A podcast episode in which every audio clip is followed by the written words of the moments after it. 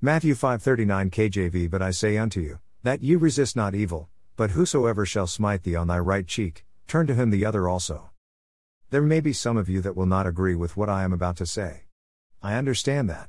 And if you can show me where my understanding is wrong, I will acknowledge it, but from what I read in the Bible, this is what I see about how the children of God are to interact with our enemies, when we solely represent the kingdom of God.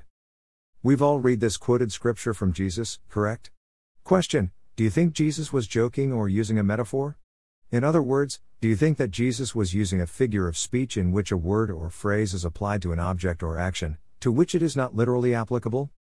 Considering all the other things that Jesus asked us to do that go against the grain of human nature, I would have a tendency to say that you'd have a pretty difficult time making a case that Jesus did not mean exactly what he said. How about Luke 6:27 36 NASB? But I say to you who hear, love your enemies, do good to those who hate you, bless those who curse you, pray for those who are abusive to you. Whoever hits you on the cheek, offer him the other also, and whoever takes away your cloak, do not withhold your tunic from him either. Give to everyone who asks of you, and whoever takes away what is yours, do not demand it back. Treat people the same way you want them to treat you. If you love those who love you, what credit is that to you? For even sinners love those who love them. And if you do good to those who do good to you, what credit is that to you? For even sinners do the same. And if you lend to those from whom you expect to receive, what credit is that to you? Even sinners lend to sinners in order to receive back the same amount. But love your enemies and do good, and lend, expecting nothing in return, and your reward will be great, and you will be sons of the Most High, for He Himself is kind to ungrateful and evil people. Be merciful, just as your Father is merciful. Emphasis is mine. And what do you think is the point that Jesus is trying to make us understand? Would it be that we are to be different from those who are focused on the ways of this world? If we only love those who love us, would that make us different? If we only do good to those who do good to us, would that make us different? If we only lend to those who we expect to receive it back from, would that make us different? Obviously, the answer to those questions is no, it would not make us different. How about using force, say like using a sword, to stop something that is about to happen that is perceived as wrong, from happening? You recall how Jesus instructed Peter to ensure that his disciples had swords handy just before Jesus was arrested, Luke 22 35 38. If you need to refresh your memory on what transpired, just click here. You recall that Jesus specifically said that these changes from the norm were now necessary to do what? Fulfill prophecy as in Isaiah 53:12, AE numbered with the wrongdoers. Two swords were available and Jesus indicated that it was enough.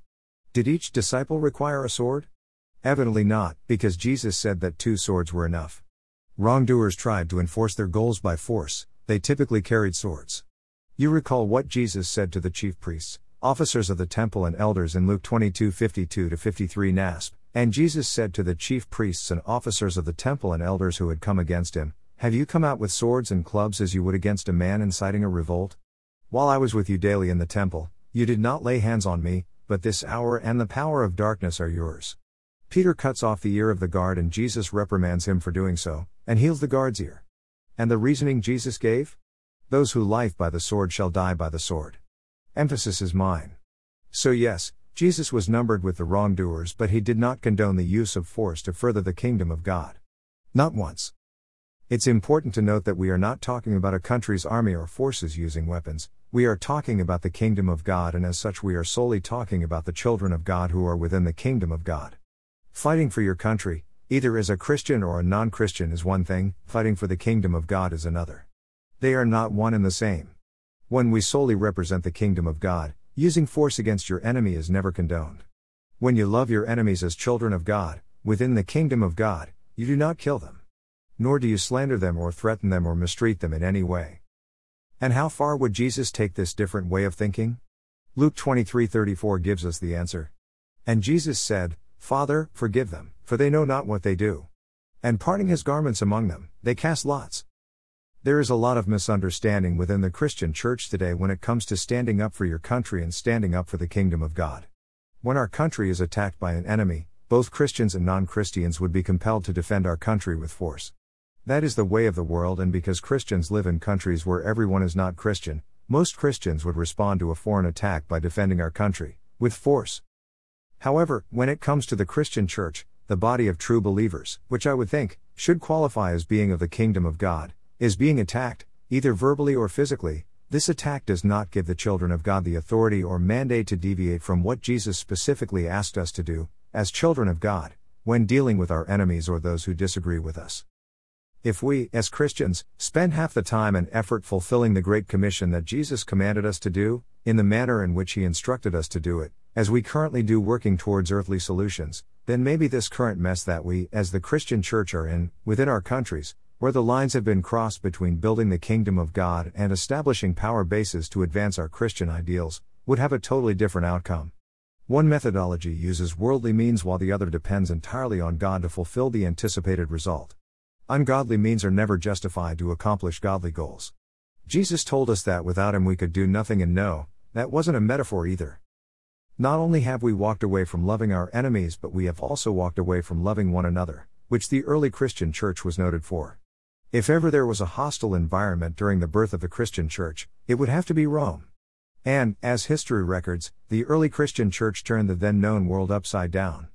And the reasons for that preaching Christ crucified in the power of the Holy Spirit, and behold how they love one another.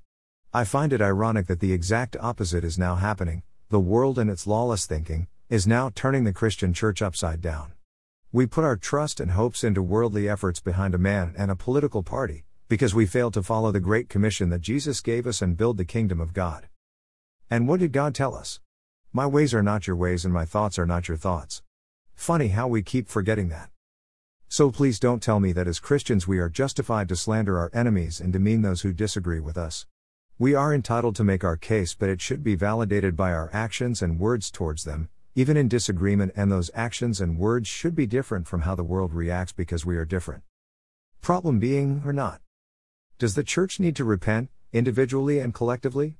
You tell me. Worthy is the Lamb. Blessings.